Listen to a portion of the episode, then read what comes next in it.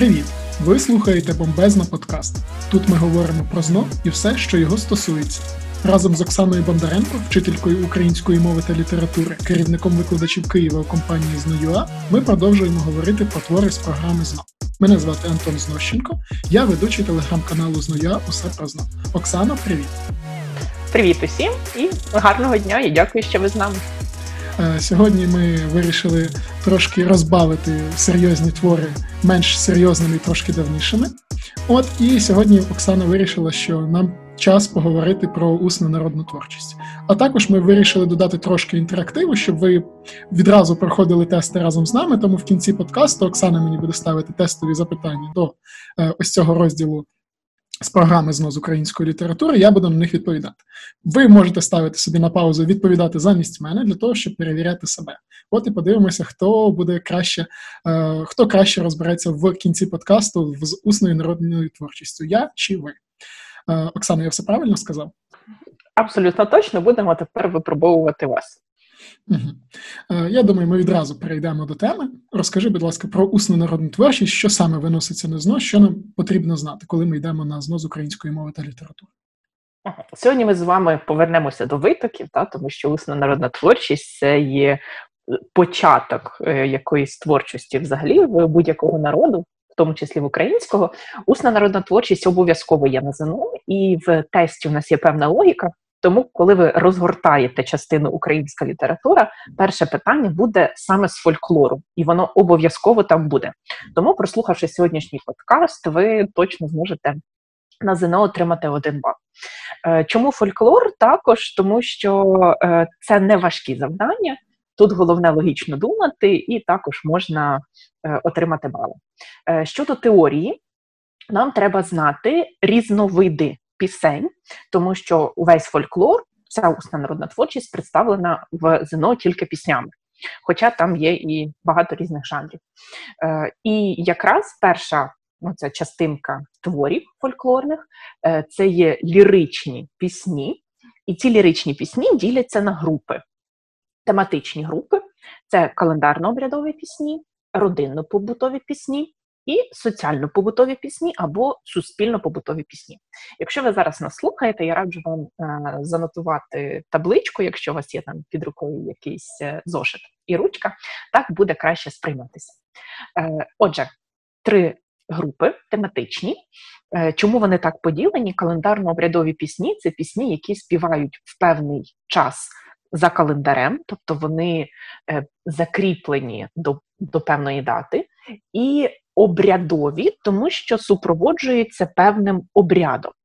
Е, Який обряд мається на увазі? Це там можуть бути е, якісь дійства, можуть бути там е, якісь вистави. Ну, Обов'язково має бути ще якась дія, е, крім співання пісні. До календарно-обрядових пісень належать от ті всі ваші знайомі пісні, які співають на якісь свята. І вони поділяються на цикли відповідно до пори року. Починається в нас новий рік із зими, тому перший це зимовий цикл, і е, зимовий цикл в нас представлений трьома піснями: це засівальні пісні, колядки і щедрівки. Е, На пам'ять ви, я думаю, знаєте ще з дитинства там якісь е, ось такі пісні, колядки або щедрівки. Тут головне знати між ними різницю. Колядки виконують на Різдво і на святвечір. Е, це 6 січня або 7 січня, і в колядках буде йти йтися про народження Ісуса Христа, про е, Сина Божого, про Діву Марію, яка народила Бога в яслах. Е, І пам'ятаєте, що в нас ще є твір Різдво Богдана Ігоря Антонича, то можна його теж назвати колядкою, і якраз називають лемківською колядкою. Щедрівку виконують на Старий Новий рік. Е, або переддень старого нового року, це свято Василя, або Маланки чи Маланки, як його ще називають, або Щедрий вечір його ще називають, і тому і Щедрівка. І Щедрівка це пісня про прихід Нового року, та? тому що раніше календар був трошки змінений, і Новий рік припадав саме на те число. І тому в Щедрівці співають про те, що нова радість стала, це да, це колядка, вибачте, що е, новий час прийшов, що е, вітаємо вас святами, хай вас там родиться, жито, пшениця і всяка пашниця. Е, Оце буде тематика щедрівок. Буде дана на ЗНО цитата, і вам просто треба буде визначити, типу, що це є. Там може бути е, запитання, чи це колядка, там, чи це щедрівка, а може просто бути у відповіді, що це календарно обрядова поезія. Е, Наступна група це весняні пісні, і весною виконують у нас веснянки. Зрозуміло, веснянки співають тільки дівчата, е, і веснянки це пісні, в яких закликають, щоб прийшла весна. Тобто це благ. Ні, тому тоді в нас е, чітко було е, розподілено, знаєте, роботу між різними групами людей, і тому от дівчата, вони як символ краси, знову ж таки, ці всі поетичні штампи, вони виходили в поле і просили, щоб прийшла весна. І це благослови мати весну закликати, весну закликати зиму проводжати. Оце ці всі пісні про те, що прийшла весна, це будуть веснянки. Крім веснянок, веснянок, е, не співають більш інших пісень з календарно-обрядових весною, тому що правильно приходить весна, всі йдуть садить город. Е, і там уже співають трошки та, інші пісні. Наступна група це літні пісні, і тут їх багато, тому що город уже посадили, і є час поспівати і повеселитися.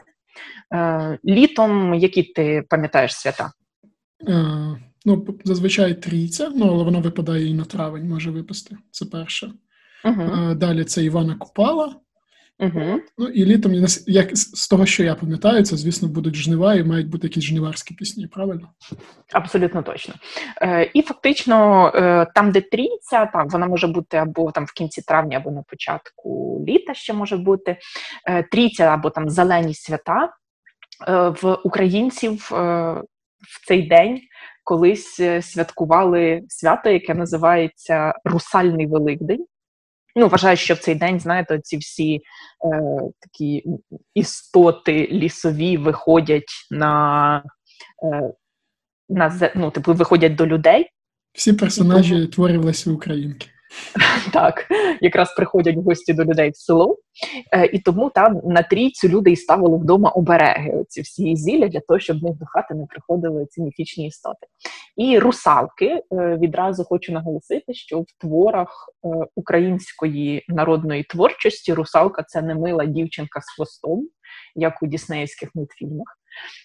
У неї нема хвоста, і вона навпаки, як якийсь зомбі більше тому що русалка це померла дівчина, яка найчастіше померла не своєю смертю, тобто вона вкоротила собі віку або втопилася. І вона приходить на землю і приходить до людей для того, щоб забрати з собою типу ще одного, тобто щоб було плюс один. І е, вона забирає або хлопця собі в потойбіччя, або може приходити і помститися матері за якусь там образу, наприклад. І тому, коли наступають цей русальний великдень, то хлопців не випускали із села, да, тому що русалки заберуть. І знову відбувалися дівчата. Дівчата готували там якісь ласощі, хліб, е, там плели вінки і йшли до лісу і співали русальних пісень. І в цих піснях логічно вони просили русалок не ходити в село і не забирати їхніх хлопців. Ну, тому що і так вибрати нема з чого, да, там в селі, а тут ще прийдуть і русалки заберуть. Берегині просто. Да. І тому от русальні пісні це про русалок і про те, що, будь ласка, русалки не приходьте. Далі, після русальних, правильно, це купальські пісні, Івана Купала. Е, там буде або купало саме слово в цій пісні, або вказівка на якесь обрядодійство на Івана Купала у нас стрибають через багаття для того, щоб очиститися або перевірити е, там почуття свої. Якщо ти стрибаєш сам, то ти очищаєшся від гріхів. Якщо в тебе є пара, ви маєте триматися за руки і стрибати разом через багаття. І якщо ви не відпустите руки, значить ви вже можете одружуватися, тобто у вас якісь там сильні почуття. Якщо відпустите руку, ну значить не доля вам жити разом. Крім цього, спалювали чучело, е, купала. Е, або в деяких регіонах спалюють е, інше таке чучело марени. Да? Купало це символ сонця, марена це богиня ночі. І оце взагалі свято Івана Купала про те, що день перемагає ніч. І там, якщо буде ще слово марена, там коло мали кругом мареноньки ходили дівоньки, це теж буде купальська пісня. І також на Івана Купала дівчата плели віночки і пускали їх за водою для того, щоб знайти свого милого. І ходили шукати люди цвіт папороті, тому що це був якийсь уявний образ краси, уявний образ багатства. Е, і тому ми знаємо, да, що з вами папороть не цвіте, е, але люди ходили шукали, тому що вірили в цю її чарівність і у дію оцього символа. І потім закінчується літо жниварськими піснями. Жнива це дуже Е, такий вагоме було свято в українців, тому що е, із вони були тісно прив'язані до землі, і від того, який урожай вони зберуть, залежить їхнє благополуччя наступного року. І наступний урожай теж, тому що їм треба було відкласти обов'язково е, зерно для того, щоб посадити та наступного року. І тому там теж дуже багато обрядодійств перший е, сніп, який жали, його гарно прикрашали, і цей сніп стає дідухом, тобто символом сім'ї, який потім виставляють на Різдво. Е, далі обов'язково там треба було Е, погодувати землю для того, щоб вона забрала ваші харчі, а віддала ті харчі, які неї виросли. Ну і так далі. і так далі. Там багато різних ще дуже цікавих обрядів.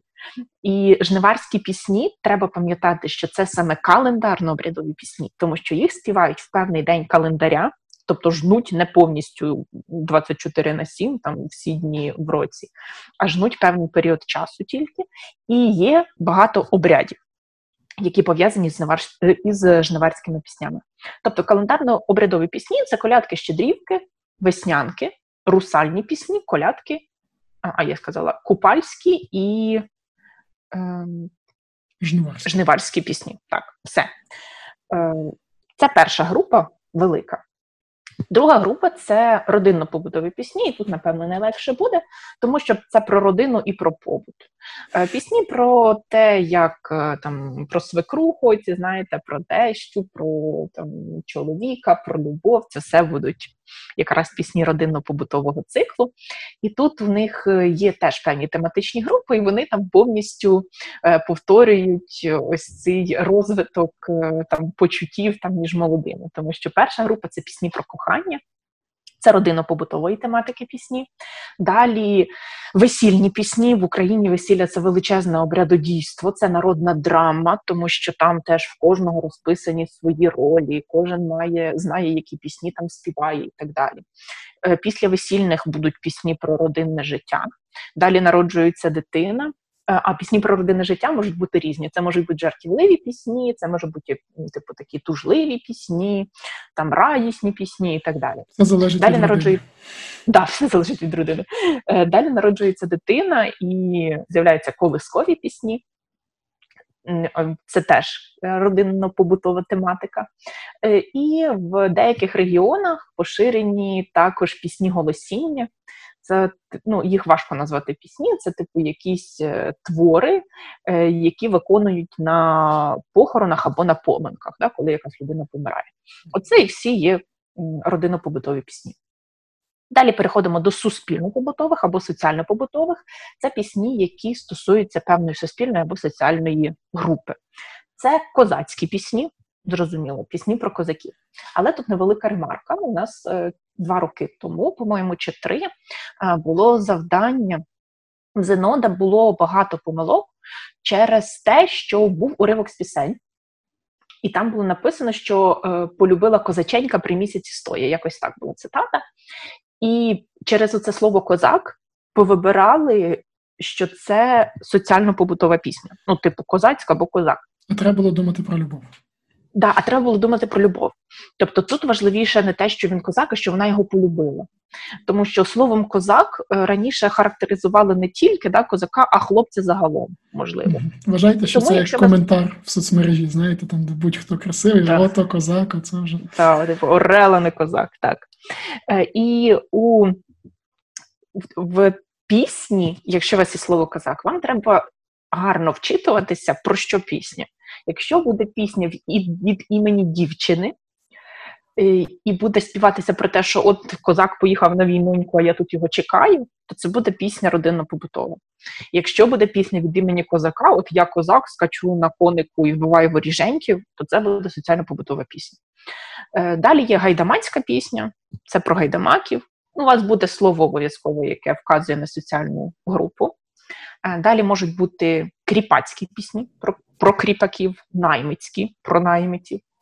Е, різниця між кріпаками і наймитами, що кріпаки вони були як ну, раби, можна їх назвати так, вони були власністю пана.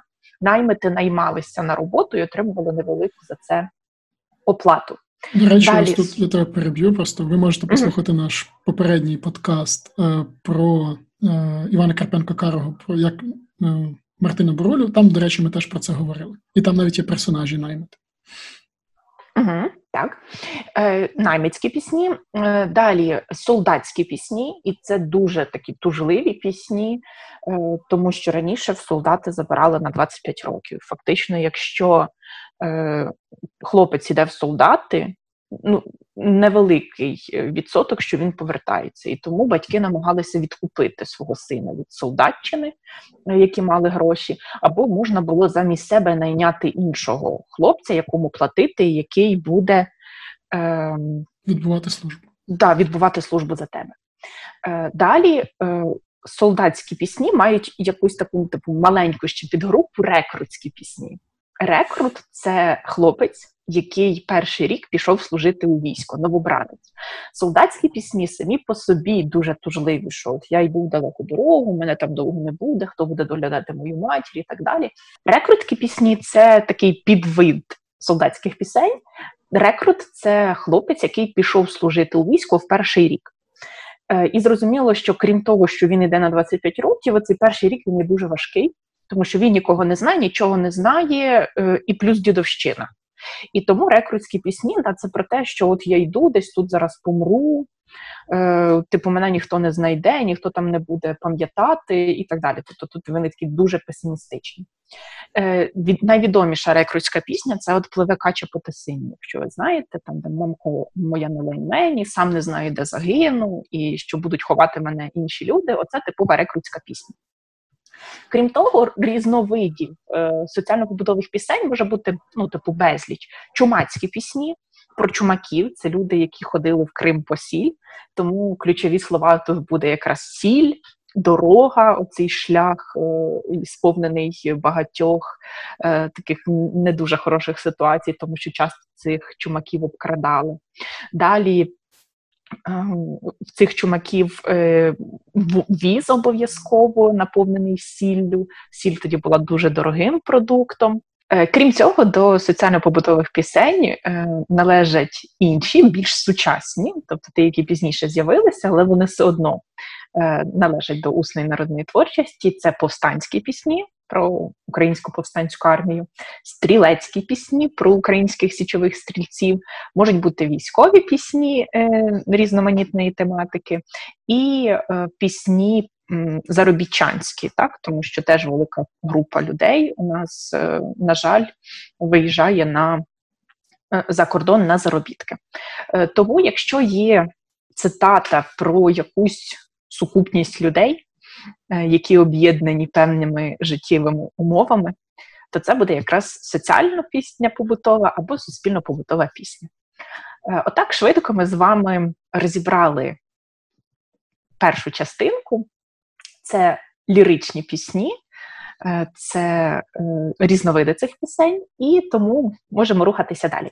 Крім цих згаданих уже вище пісень, на ЗНО можуть бути ще окремі е, визначені пісні, які треба знати. Е, це історичні пісні, дума і балада. І історична пісня, і дума, і балада належать до ліроепосу. Ліроепос це такий рід літератури, який об'єднує в собі елементи лірики і елементи епосу. Від лірики це віршова форма, а від епосу це сюжет. Тому це пісні, у яких є сюжет, можна сказати так. І про це важливо пам'ятати. І якщо у вас буде запитання, визначте ліроепічні твори, то це саме буде або історична пісня, або дума, або балада із фольклорних. О, Оксана, ось тут у мене питання: а чим відрізняється дума від балади? Так, прекрасне питання. Е, це абсолютно два різних е, жанри. Дума це великий за обсягом, найбільший з фольклорних за обсягом за обсягом е, таких пісень ліричних. Дума виконується речитативом. Речитатив це провільне показування проказування під музику репчиком на сучасний лад. Uh-huh. Так? Думи виконували кобзалі, кобзарі, лірники і бандуристи в супроводі кобзи, ліри, бандури. Да? Це такі біт коротше робили. Да, коротше, вони да, е, на музичному інструменті задавали ритм і читали поверх цієї пісні думу. Чому не співали? Тому що текст думи був дуже е, ну, великий, і його важко було запам'ятати дослівно, так як пісню, так, хоча ну, там ми її вивчаємо дуже швидко. І тому для думи характерна більш варіативність. Е, Оці кобзарі запам'ятовували сюжет, тому це і ліроепос, і уже по цьому сюжеті вони на ходу. Ну, складали текст. Да? Я знаю, в реперів теж є така типу штука, що вони на ходу складають пісню. Так. Uh-huh. І е, особливість також цієї думи в тому, що тут нерівноскладові рядки. Що це означає? Що вони не однакові. Один рядочок може бути короткий, інший довгий, тому що на ходу це все складають, і дієслівна рима. Е, Найчастіше дума, якраз кожен рядочок закінчується дієсловом, тому що його найчастіше римувати ну, в ході да, підбору рими. Там робити, ходити, малювати, сидіти, там лежати, учити.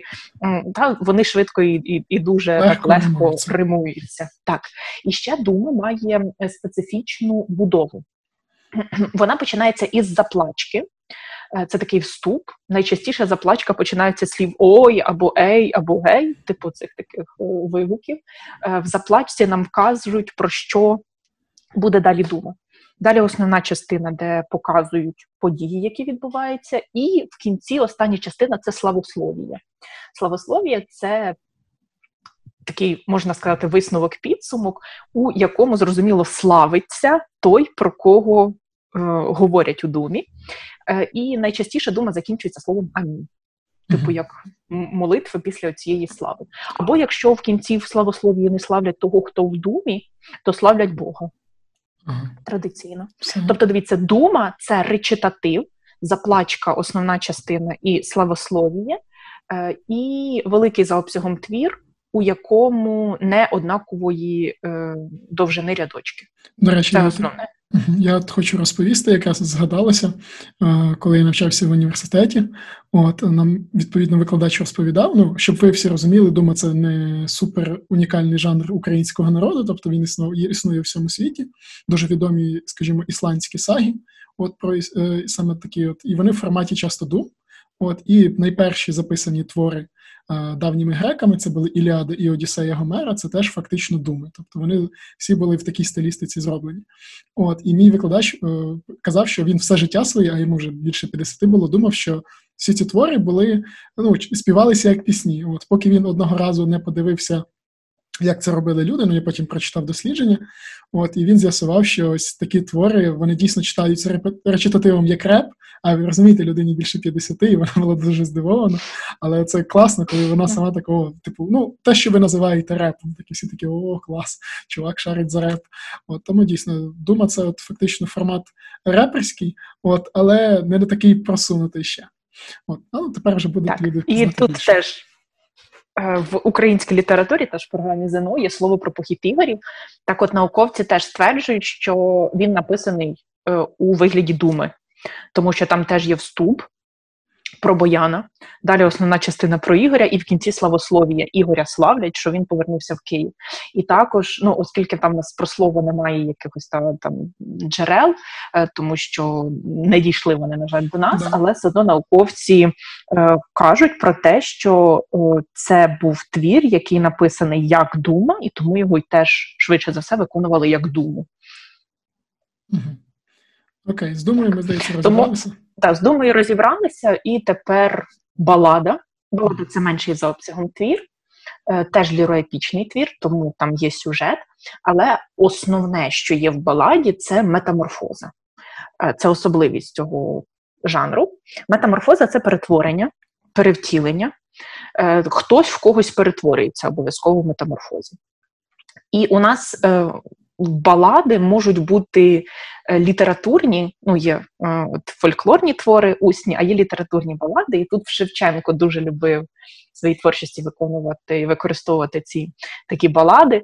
І в нього там в баладах дівчина стала тополею, або там, наприклад, дівчина перетворилася в калину, там хлопець перетворився в дуба. Оці всі такі ознаки це якраз вказівка на те, що цей твір є баладою.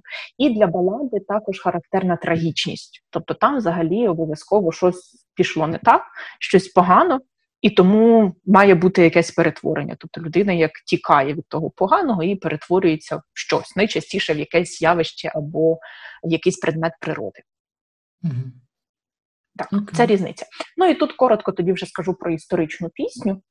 Е, що е, якщо у вас просто є пісня про якихось там козаків, які йдуть, е, це не є історична пісня, тому що для історичної пісні характерна обов'язкова вказівка на конкретну історичну особу, в конкретний історичний період або конкретна історична подія, і е, мають бути якісь історичні деталі. Тобто або назва е, там битви, або назва ворогів, або там е, якісь там деталі, там хто виграв, хто програв. Знаєте, як ви учите історії, там обов'язково є типу там перебіг подій, або там причина наслідковий зв'язок, або там наслідок цієї події. Ось це все також характерно для. Е, історичної пісні. Але тут хочу вас заспокоїти, якщо у вас серед варіантів там буде там дума, балада або історична пісня, це може бути тільки одна дума, дума про Марусю Богославку, одна балада Ой летіла стріла, і дві історичні пісні або Ой Мороза Морозенко, або чи не той то хміль. Якщо це не одна із перелічених пісень, то це буде звичайна пісня. Все. І тепер пропоную перейти вже детально до творів. конкретного твору, правильно. Ну, а до кожного конкретного з Марусі Чурай, з її хіта Віють вітра, віють буйні. Ні, почекай, тут Е, да, але це буде ще окремо. Це ще далі. Е, окей, тобто, да. тобто варто почати з історичних пісень. Так, це давай тоді починаємо з історичних пісень. Да, Я сказала, їх є дві. Отут в історичних піснях головне не запутатися, хто з ким бився і хто виграв, хто програв. Угу. Перша пісня це Ой Мороза Морозенко. Зрозуміло, головний герой Морозенко. Він славний козак, і за ним вся Вкраїна плаче. Ми розуміємо, що якщо за ним вся Україна плаче, значить він помер. І Морозенко таки помер. Е, і е, далі в нас в творі є, крім України, яка плаче образ матері, яка теж плаче за Морозенком. І далі нам автор розповідає, чому ж плачуть і матір, і Україна за Морозенко. Тому що Морозенко бився з ворогами, вороги в нього татари, і він, на жаль, е, потрапляє до них в полон. І татари поставили Морозенка на Савур могилу, важливе місце, де відбуваються події. Це е, справжній е, такий природній об'єкт. Він знаходиться в Донецькій області, і там якраз е, були ось в Бої, під час, під час бойових бойових дій. Там були також бій за Савур могилу. І якраз татари поставили Морозенка на Савур могилу сказали: дивись тепер Морозенко на свою країну, і вони його не стріляли і на часті не рубали, тільки з його молодого живцем серце виривали. Все, це все, що вам треба знати про Морозенка. Тобто він славний козак, за ним плаче Україна і матір, тому що він б'ється з татарами, але замучили Морозенка татари прокляті, бо поставили на Савор могилу і вирвали серце. Тепер, тобто, це ну, Морозенка вбили, зрозуміло. Далі у нас є пісня Чи не той то хміль, хміль, тому що це про Богдана Хмельницького. Е, і ця пісня побудована на паралелізмі. Це теж особливість, яку варто пам'ятати. Паралелізм це такий е, троп або такий художній засіб, який полягає у паралельному зображенні в одній пісні або в одному творі двох різних образів, які подаються один за одним. Тобто, в першому рядочку пісні буде про один образ, в другому про інший. В третьому знову про один образ, в другому про інший. У нас тут іде паралелізм між словами хміль і Хмельницький. Там буде чи не той то хміль, що коло тичин в'ється, перший рядок, другий ой то-то Хмельницький, що з ляхами б'ється. Чи не то той хміль, що по пиві грає, ой то-то Хмельницький, що ляхів рубає. Тобто хміль Хмельницький, хміль Хмельницький. І не просто так взята ця рослинка, тому що є легенда, що там Хмельницького знайшли під тином в хмелю, і тому в нього таке прізвище.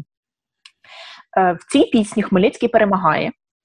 Е, і Хмельницький, ми тут знаємо з історії, бореться проти поляків, але вони в творі названі ляхи. І тут оспівана найславетніша битва під проводом Богдана Хмельницького це битва під жовтими водами.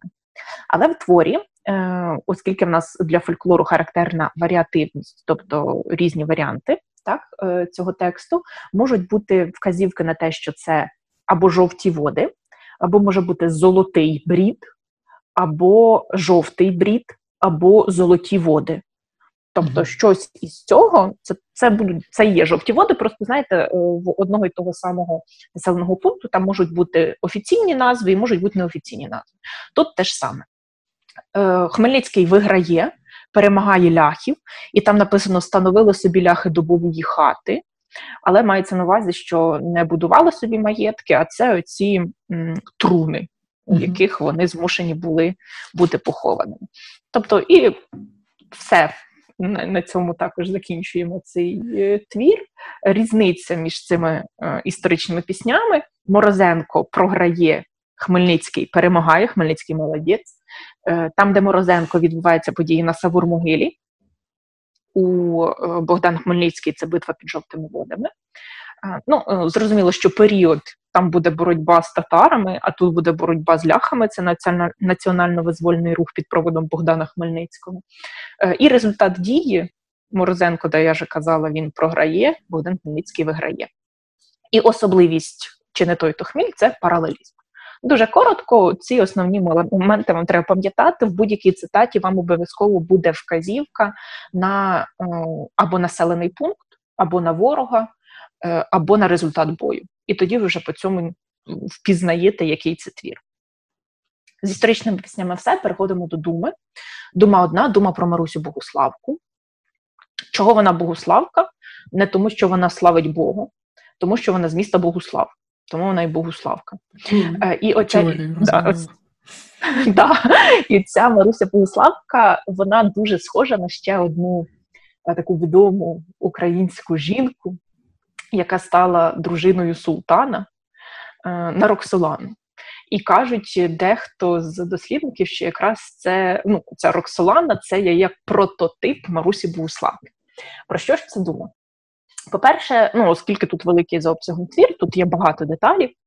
Місце, де відбуваються події на Чорному морі, ми розуміємо, що це Туреччина, на камені Біленькому, там стояла темниця Кам'яная. Тобто це Чорне море і темниця Туреччина. І в тій темниці 30 років сиділо 700 козаків. До цих е, козаків приходить дівка Бранка Маруся Попівна Богуславка. І це рядок, який в пісні постійно повторюється, і цей прийом називається рефрен повторення рядку. Оце дівка Бранка, Мруся Попівна Богославка. Чому вона дівка Бранка? Тому що її вкрали турки, взяли в полон. Попівна, тому що вона дочка священника.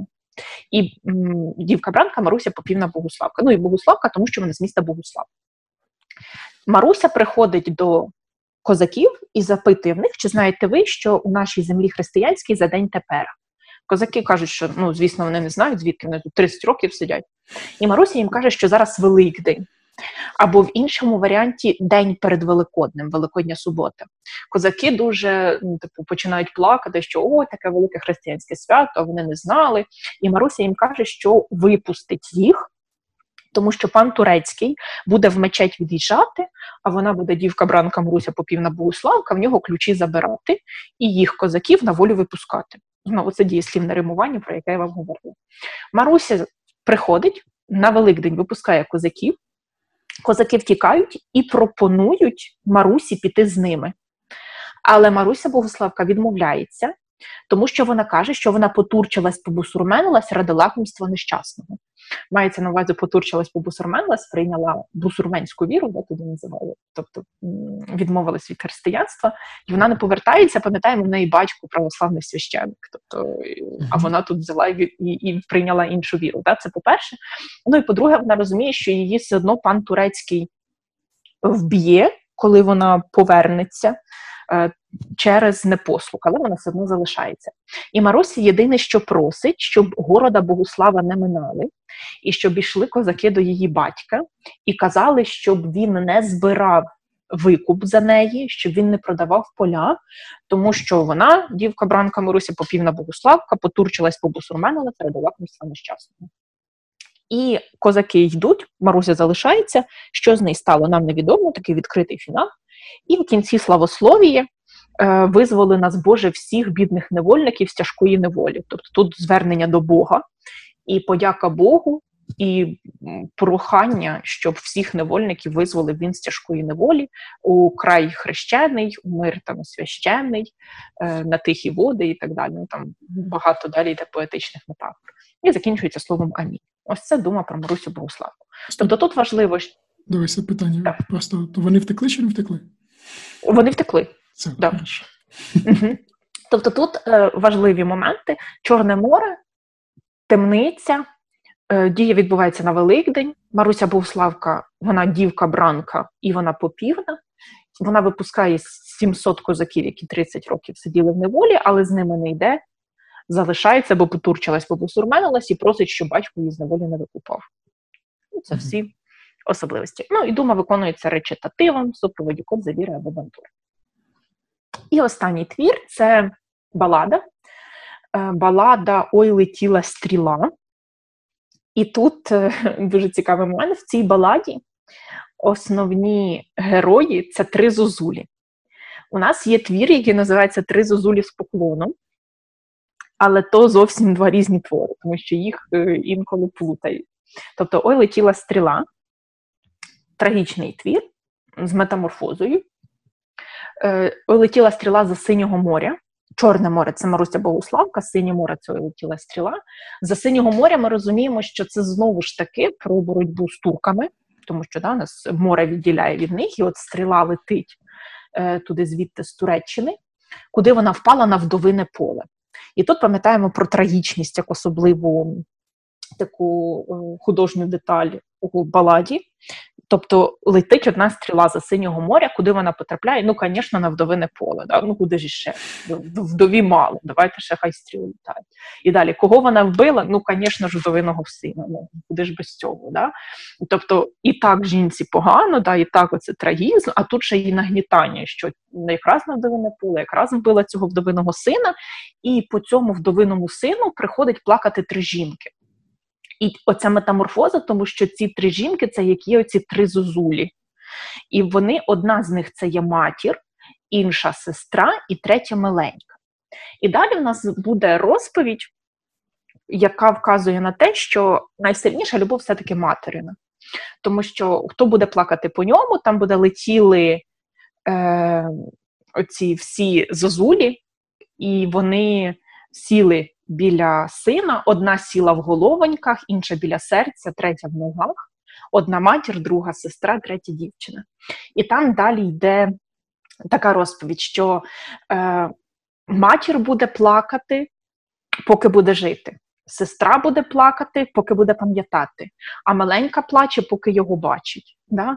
І ем, і і інші такі, типу, розповіді, які ще вказують, що от матір любить свою дитину, свого сина е, найсильніше. Е, Тому в цій баладі найважливіше, що є три зозулі, які стали матір'ю, сестрою і коханою, і що летіла стріла і вбила вдовиного сина. Все. І тут для цієї балади ще характерна триєдність або тричленність композиції, тому що їх три, і там постійно мати, сестра, кохана, мати, сестра, кохана. Там, наприклад, де матінка плаче, там, ем, типу, море сліз, де плаче сестриця, там слізок криниця, де плаче маленька, там земля сухенька. Тобто, да, наскільки е, жінки люблять того хлопця, який загинув. І, і сумно, тобто і це і сумно, і страшно. Да. Оце балада. Тобто балада Ой летіла стріла. І залишилося якраз два твори, про які ти згадував: це творчість Марусі Чурай. І тут цікаво, чому твори, які належать перу якогось автора, належать до фольклору одночасно, тому що про Марусю Чурай не залишилося жодних письмових е, доказів, що вона така існувала насправді, е, оскільки вона живе в Полтаві, а одного дня Полтава згоріла дощенту. Про це пише Ліна Костенко в своєму романі у віршах Маруся Чурай. Я думаю, що ми його теж якось маємо скоро розглянути, тому що дуже класний твір. Mm-hmm. І е, якраз через те, що немає достовірного підтвердження, що така дівчина була, і що це саме вона написала ці твори, то пісні Марусі Чурай належать до фольклору. На ЗНО в нас є дві пісні: Марусі Чурай це віють вітри, віють будні, і засіб стали козаченьки. Саму Марусю Чурай називають дівчина з легенди через те, що про неї немає цих відомостей, або ще її називають там е, українська сапфо, е, легендарна піснетворка, тобто дівчина, яка складає пісні, це в нас в літературі Марусі Чурай. Почнемо з «Віють вітри, віють буйні, аж дерева гнуться.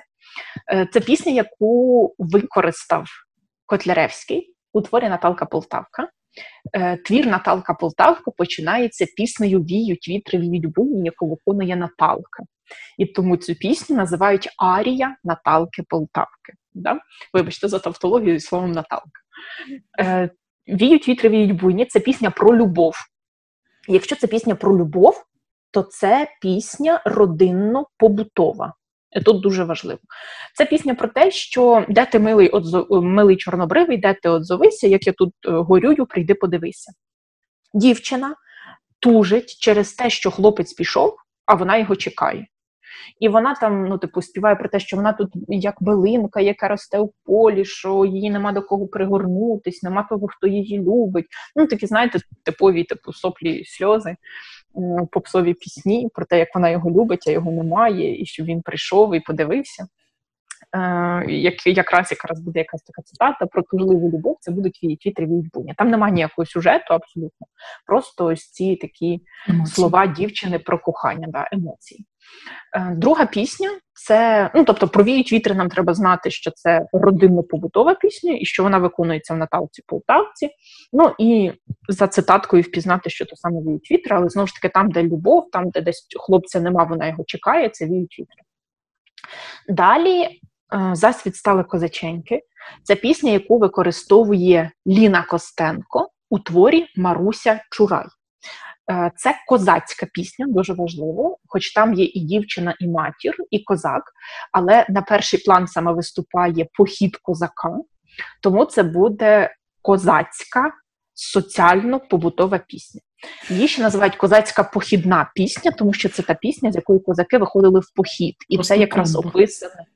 Да, І це якраз е, описано в Марусі Чурай Ліни Костенко. Так от, засіб стали козаченьки в похід з полуночі, виплакала Марусенька свої ясні очі, тому що козак іде в похід, залишає її. І тут у нас е, зображено, по-перше, прощання матері із сином і з коханою. Да? Ну, Козак прощається mm-hmm. з матір'ю, і козак прощається з коханою, іде на війну. Козак просить матір прийняти Марусеньку як рідну дитину, бо він її любить.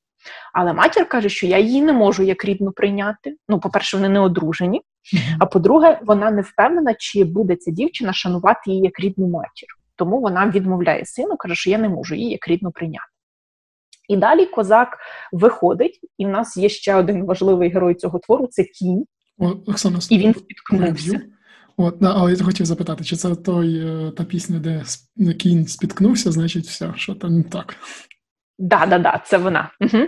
Е, І тут да, важливий герой, типу кінь спіткнувся, це погана прикмета. Але козак каже, що е, типу, я не зважаю уваги на ці прикмети, ви мене назад сподівайтесь, і йде далі собі на війну. Тобто кінь спіткнувся, козак, матір, дівчина. Е, це якраз засвіт стали козаченьки. І тут у нас е, в цьому творі характерне обрамлення, тому що перший і останній куплет, да, як в пісні, або перша остання строка це називається, вони однакові. Засві стали козаченьки в похід з полуночі, виплакала Марусенька свої ясні очі. Однаково починається і однаково закінчується твір. Ось так. Це всі фольклорні твори, які можуть бути на ЗНО з української мови та літератури. А тепер пропоную перейти до найцікавішого. Да, найцікавішого. Е, зараз на е, сторінці освіта ЮА на сайті там да, є різні питання з усіх предметів ЗНО попередніх років, але з української мови та літератури вони дуже класно зробили. Вони погрупували е, усі питання за темами. І ви можете там туди зайти, наприклад, хочете зробити тести тільки на велику букву. І там є велика буква, ви вибираєте і робите. Ну, коротше, дуже класно, зайдіть, подивіться, потренуйтесь. Так, готовий? Так, з дитинства. Так. Поїхали. Перше питання: славетну перемогу козацького війська біля жовтих вод оспівано в творі. Е, Про чи не той та хміль.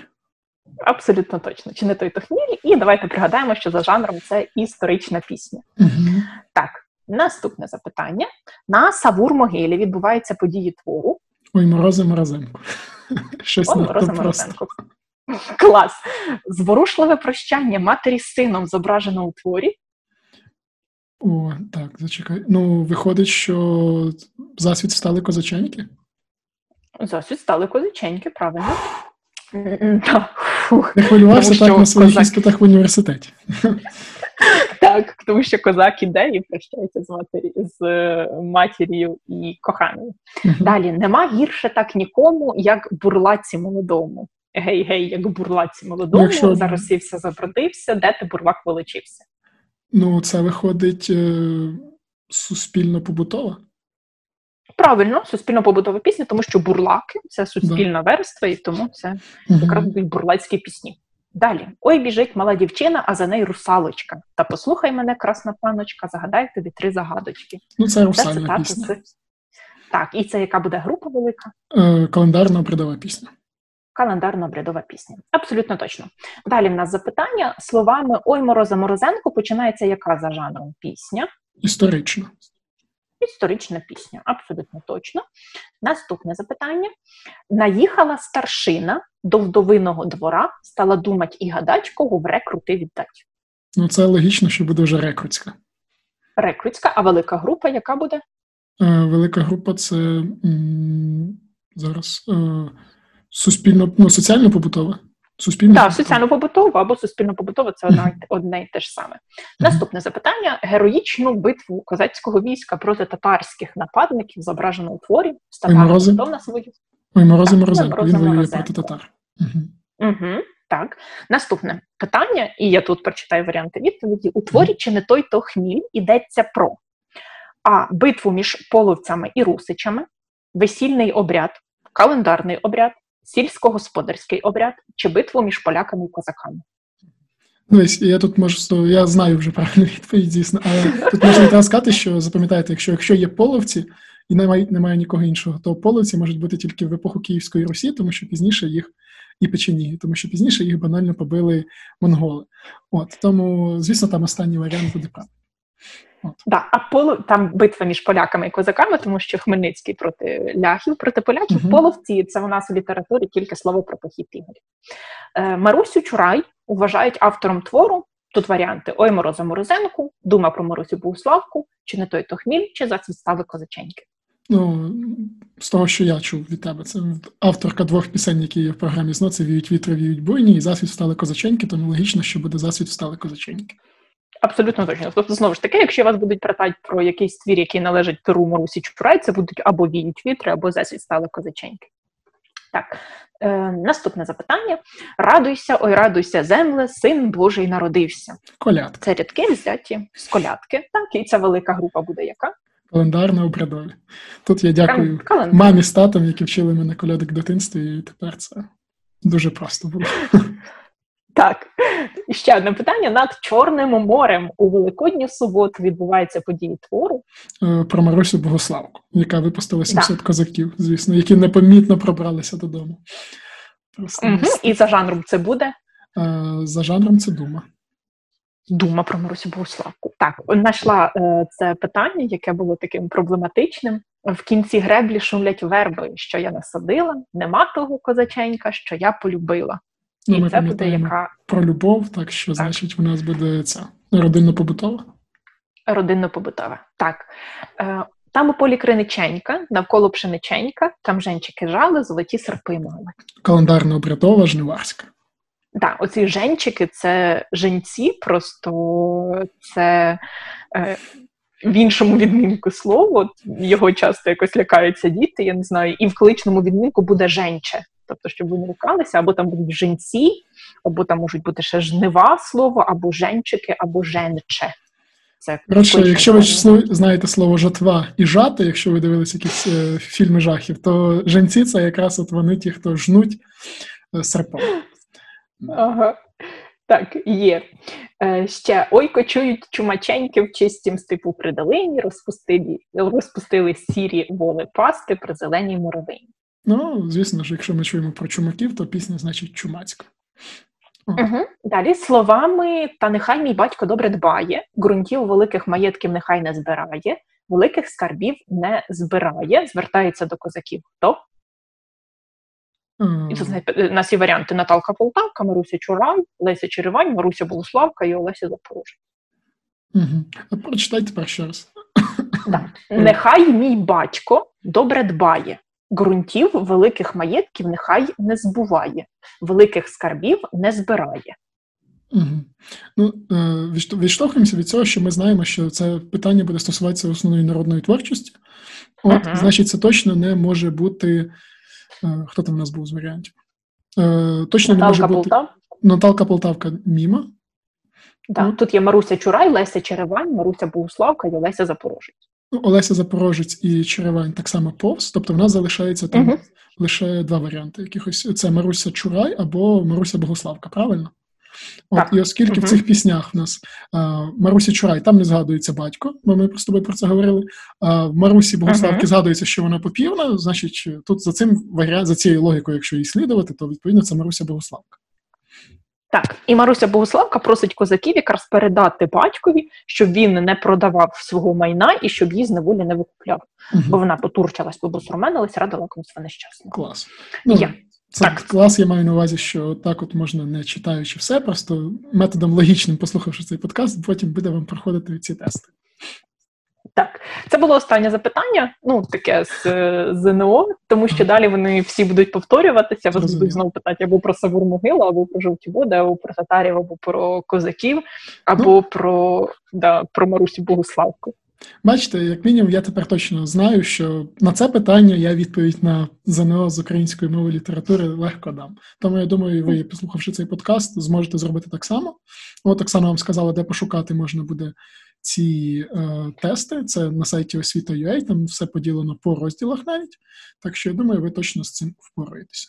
Оксана, я тобі і дуже пам'ятайте, дякую. що перше питання на ЗНО з української літератури це фольклор. Е, там ще може бути таке питання е, один раз було: що виберіть серед е, варіантів фольклорний твір. І там буде, там, наприклад, дума про Марусю Богославку, Наталка Полтавка, бджола та шершень, то знову ж таки фольклорний твір. Я сподіваюся, що ви теж зможете ідентифікувати.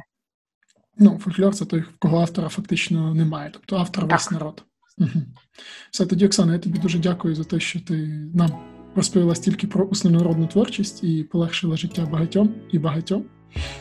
От я от згадав, як ходив колядувати і заробляв гроші щодо того, як е, і причому легально все було от, в селі.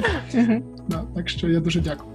От дякую підписникам, нашим і слухачам, які слухали цей подкаст. Нагадую, що мене звати Антон. З вами була також Оксана, керівник відділу викладачів Києва в компанії «Зною.А». От і також скажу, що ми зараз запустили наш курс місячної підготовки до ЗНО. Тепер вже коли дати знак відомі. От, якщо ви відчуваєте певну невпевненість, ви можете прийти до нас на курс і покращити свої результати, свої бали. Ми там робимо ухил саме на тестову частину, на проходження тестів, пояснюємо, як правильно на них дивитися, з якого боку до них підходити. От заняття ведуть викладачі, яких в самих не менше 195 балів. От, а також е, заняття будуть тривати в нас 30 годин, тобто за місяць ви за 30 годин підготовки зможете, я думаю, покращити свій результат, якщо будете готуватися. От. Тому ще раз дякую, Оксану, тобі, що допомогла нам. Так, а я дякую вам, що ви нас слухаєте. Це дуже приємно. От нагадую, що цей подкаст ви можете слухати в зручному для вас е, додатку. Це може бути CastBox, е, Google Podcast, Apple Podcast або SoundCloud. І тоді до зв'язку почуємося. Па-па!